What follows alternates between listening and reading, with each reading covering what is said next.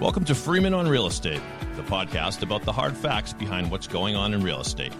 Realtor Mike Freeman of Coldwell Banker, who holds an MBA in finance, draws from his financial background and deep network to bring the most value for anyone looking to buy, sell, rent, or invest. Hello, everybody. Welcome back to Freeman on Real Estate. This is David Yaz of the Boston Podcast Network, and we thank you for joining us again. With me in studio, per usual, is Realtor Mike Freeman. Mike, how's it going? Great, Dave. How are you? Great. Great to see you back in studio. And we've been, I don't know if we've been specifically promising our listeners, you and I have talked about it, that you would begin to bring some guests on the show, whether they be friends of Mike or members of the professional community, or perhaps both today. So I understand you have someone here. Yeah, you're right. I've been I've been threatening for a while, at least right. flying with you, to have a guest, and and people who listen to this podcast are probably tired of listening to just me. So I think it's good timing. So I want to introduce Rich Roseman. Rich and I have known each other for a long time, and he works for Guaranteed Rate Affinity. I'll let him talk a lot more about himself as we get into the questions, but I just want to introduce Rich, and uh, I'm really glad to have you here. Thanks, Mike. I'm glad to be here as well. Awesome. So I'm thinking about the market, thinking about what's going on right now, and, and you and I are in the same business. I'm on, I'm looking more at houses, you're looking more at interest rates, but we work a lot together. And right now we're working on a deal and I like referring business to you and one of the main reasons is I know you're going to take care of my customers. I know that when I refer someone to you that they're going to be in good hands and I know that you're always working on new and creative ways of taking care of people. And so I wanted to start by asking you what are some things that you're working on right now that might be a little different than how the average loan officer is working with people? Well, that's a very good question, Mike. And thank you so much for uh, referring business to me. That's a huge endorsement from a top agent like yourself. With what's going on in the market today and what I'm doing to help customers, buyers is quite a complex situation, but we're trying to simplify it as best we can. Ideally, we would love to take buyers' information, analyze it in depth, do a deep dive, and figure out how can we best help them. And we have a variety of tools that allow us to do that. But one that stands out the most in this challenging housing market is really focusing on helping buyers get their offers accepted. We want to put them in the best situation possible to do that. And a tool that stands out we refer to as our power bid. This is a fully underwritten pre commitment that we complete. Often you'll hear that you'll get a pre approval done, which is great. We do that first, but we're going to take it one step further and submit it to underwriting. And within 5 to 12 business days, depending upon the underwriter's volume level, they'll have a fully underwritten pre commitment that they can use, you can use when you submit your buyer's offer. And why does that stand out so much?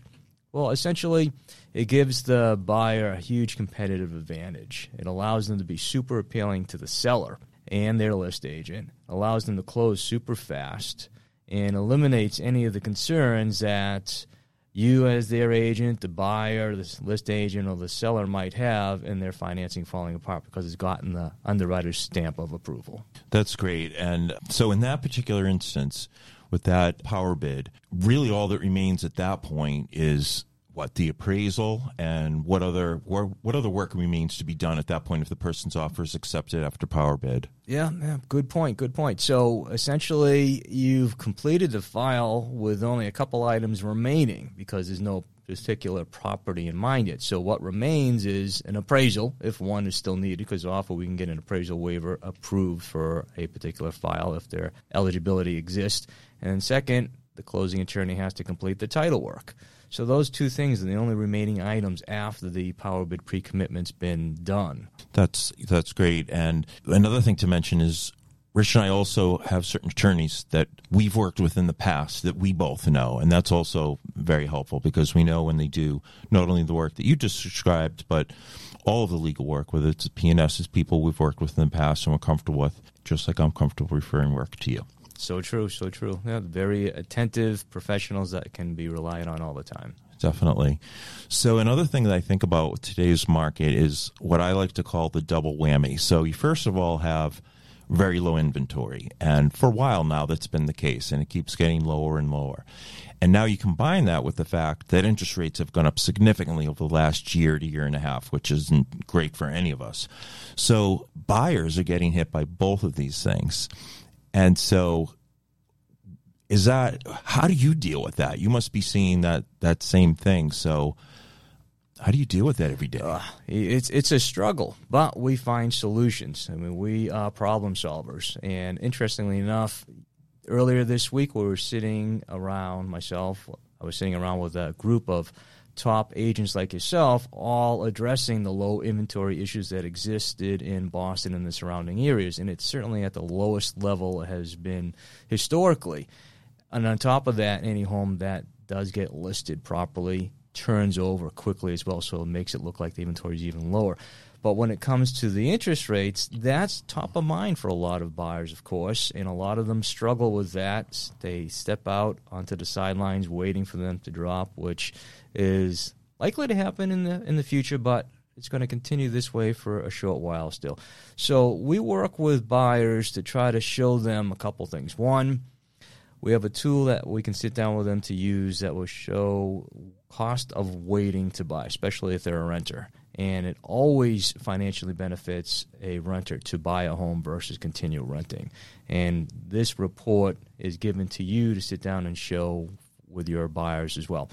Secondly, when they are actively looking, we again can use that power bid that we use to give them that competitive edge to get their offer accepted so they're not constantly losing out on deals. But on top of that, to offset and counter the interest rates, we have two real programs that stand out. One focuses on AMI, which is area median income. And if somebody is eligible with that program, they can often get an interest rate that's about a half a point lower than a standard conventional loan program through Fannie Mae or Freddie Mac.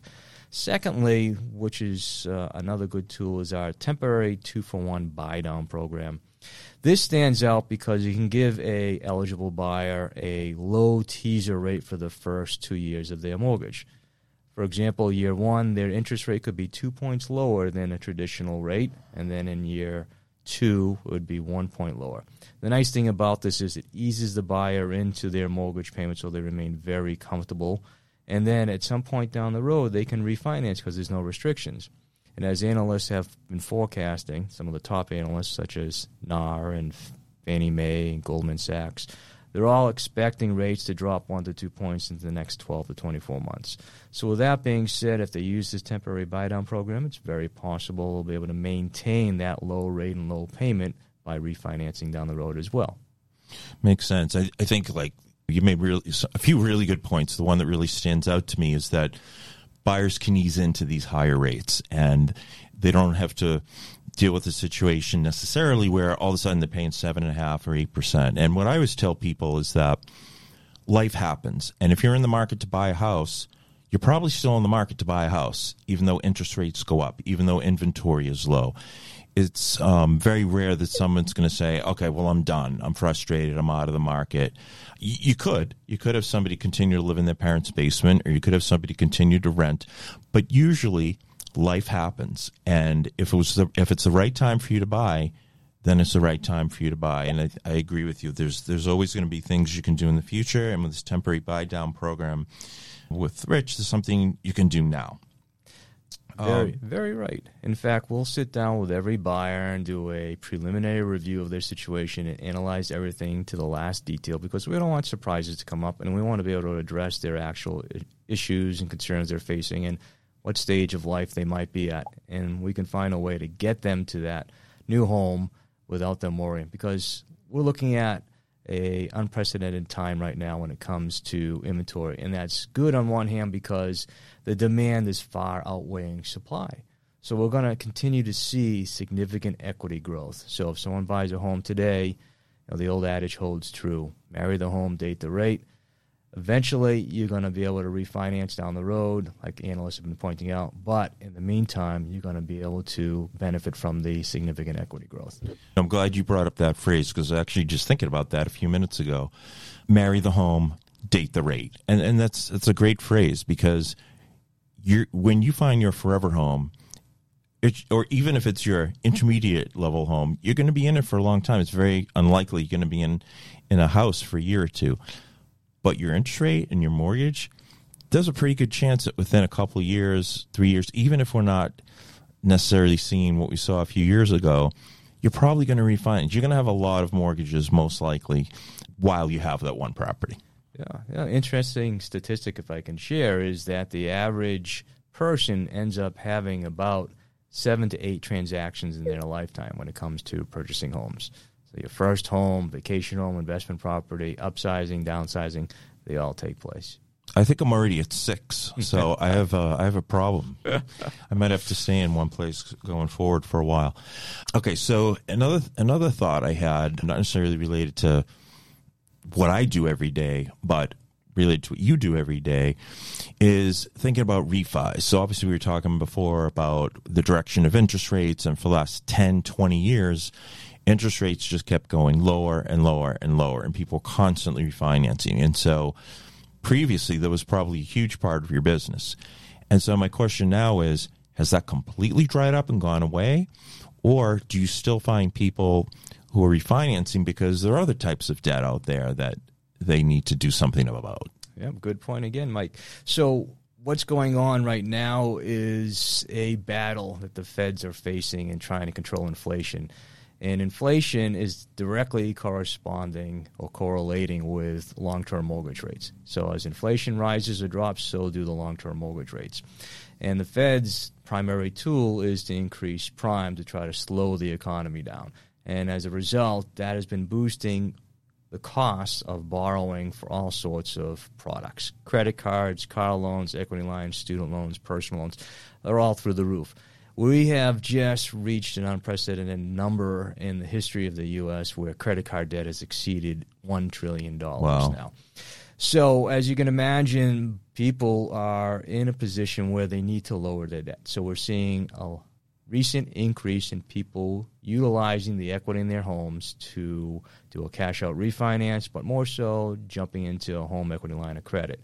And that is saving people a tremendous amount of money, hundreds or even thousands of dollars per month by doing that because they're paying anywhere from 25 to 32% interest on a credit card right now. And when you compare that to mortgage rates or equity line rates, those are still fractionally lower. So it makes sense for them to try to do that. And, and then helps them be in a better position down the road for when they are ready to make that next move into a new home. Makes sense. So since I have about a billion in credit card debt, you're telling me it's only 0.1%. I feel pretty good about my billion right now. good for you. okay, well that's you actually previewed some of the questions and I'm glad you did. You previewed a couple of things we're going to talk about in the next episode and I don't want to go into too much too much depth on those, but I think that's a really good initial conversation about mortgages and interest rates. And I think it gives people a really good taste for what you do and some of the innovative ways that, that you help customers and why you and I like working together. Same. Yeah, I agree. Yeah, there's, there's never enough times that we can work together. I agree. Well, uh, if you may let me interrupt the Mutual Love Society, here, which, is, which is really great, actually. Uh, before we continue, Rich, if you wouldn't mind letting our listeners know what's the best way to get in touch with you. Well, I, I do have an email address at Guaranteed Rate Affinity. We can try that, which is richard.roseman at grarate.com. I don't mind people texting or calling me on my cell phone directly either, so we can try that at 781 910 8280. And I do have a website as well. They can go and search Guaranteed Rate Affinity or just type in grarate.com and then use my name, Richard Roseman, and they'll easily find me as well. Very cool. We now have time for a special edition of More About Mike. More about Mike. More about Mike. More about Mike. So it's special because not only do we find out more about Mike today, but we also find out more about Rich's guest. Oh no! And yeah, oh yes. And so the the the question is, I'll read the question first, and then I have a little audio clip to demonstrate this. The question is, what would you say to your pet, or what would you ask your pet if you could? This presumes that your pet will understand what you are saying, and your your pet understands English, and perhaps can. Um, can respond to you. But I, I happen to have a, a, clip from a Louis C.K. comedy bit that maybe illustrates this uh, better than I can. So let's take a quick listen. I have a dog. I love my dog, but I don't know my dog. We've never had a conversation, not one time.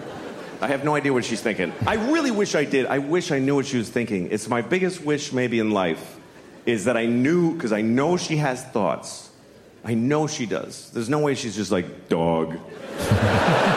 you ever watch your dog make a decision?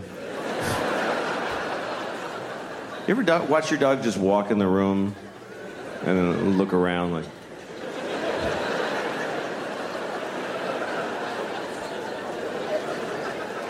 yeah, I'm gonna go over here. so there, so there's the eternal question. So, Mike, why don't you go first? What would you ask your your dog if you could? So it's really funny that he, what he said at the very end because I was actually thinking that. So earlier this year, my dog had this habit. So I, I moved, and so it was brand new to both of us where he was going to quote unquote go. So mm-hmm. we decided I'm gonna, I was going to take him to this area of the woods, and it wouldn't be in the yard. So inevitably, I would take him there. We'd walk over to the woods. He wouldn't go. And we got no more than, you know, five feet away from the woods, right on the lawn. He decided to go right there. and so I would look at him and I would say, What is your problem? Why did you do that? And he'd look at me and I would like to hear his answer. Yeah, and he's looking at you as if he has something to say, but of course, Yeah. he, he doesn't speak because he's dog. That that's what's the crazy thing. Yeah, I, I my my girlfriend's uh, dog Kobe. I walk him sometimes, and sometimes in the middle of the walk, he'll just stop and look at me, and I'm like, "Come on, Kobe," and he's just he, he doesn't say it, but he's saying to me, "No, I'm not walking anymore. Pick me up." Yeah, and but and I have no idea why. No idea why. They know they can control us without speech. right. It's crazy. Rich, you, you're a dog guy, correct? I am. I am. Okay. So, what would you ask your dog if you could You communicate? know, I, I kind of got two questions that stand out, but first, one that's similarly related to Mike's is, and I'm going to be exposing myself here. I might get myself in trouble. I'll, I'll give my dog some scraps here and there, some steak, some chicken. You know, He loves vegetables here and now and then. Good stuff. We cook it, we eat it too. But when I take the dog out, sometimes he'll find a pile of poop. it can be any animal, even his own, and he'll eat it. Yeah, and yeah. I'm I'm disgusted. I can't Yeah, figure that's out why are you doing that. Please tell me. Uh, would you rather that than the scraps you're giving you off the dining room table here? So that's a mystery to me. That's what you might ask him, right? Yeah, he's why? never- why he's- poop? Yeah. He's never told you why he likes poop over steak. No, no. Exactly. I'll tell you why I like steak over poop. That's easy. The, the the most puzzling thing is he'll eat his food, go out, poop, and then he'll eat it again. I'm like, isn't it just kind of like recirculating now? I mean, Yeah. What's the point? yeah. Not only that, but it's just we expect them. I mean, they really look. I think the reason why it's, it's stating the obvious here. The reason we like cats and dogs is they're the closest thing to stuffed animals come to life. They're lovable stuffed animals come to life. It's like the movie Ted. You know, Right. when when when the teddy Best bear comes movie. to life, and of course he talks. Our, our pets don't, but we expect them to be lovable in every way. And so then when they eat eat poop, it's like, what are you? that is so opposite. and then they want to lick your face. I'm like, uh-uh. No. And then the people who let the dog lick their face after the poop, like that's a special group of people. Yeah, you have to. You have to. I think maybe true. we don't all love our dogs that much. No. That much. We come to the close of this episode, but a terrific one. And Mike, I think your guest did fantastic. Do He you? really, oh, absolutely. Yeah. Thank you, Uh, Rich. thanks, thanks to you guys. You made it easy. A plus, Rich, which just sets the bar very high for the next episode. And uh, Mike, if you don't mind, remind our listeners where they can find out more about you and your real estate practice. Sure. So by email, mike.freeman at nemoves.com.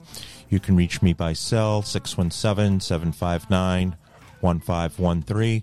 And you can also check out my website, mikefreemanhomes.com. Freeman on Real Estate is a podcast that comes out every other week. You can find it on all your major podcast platforms. We encourage you to follow or subscribe wherever you find your pods. And thank you for listening to Freeman on Real Estate.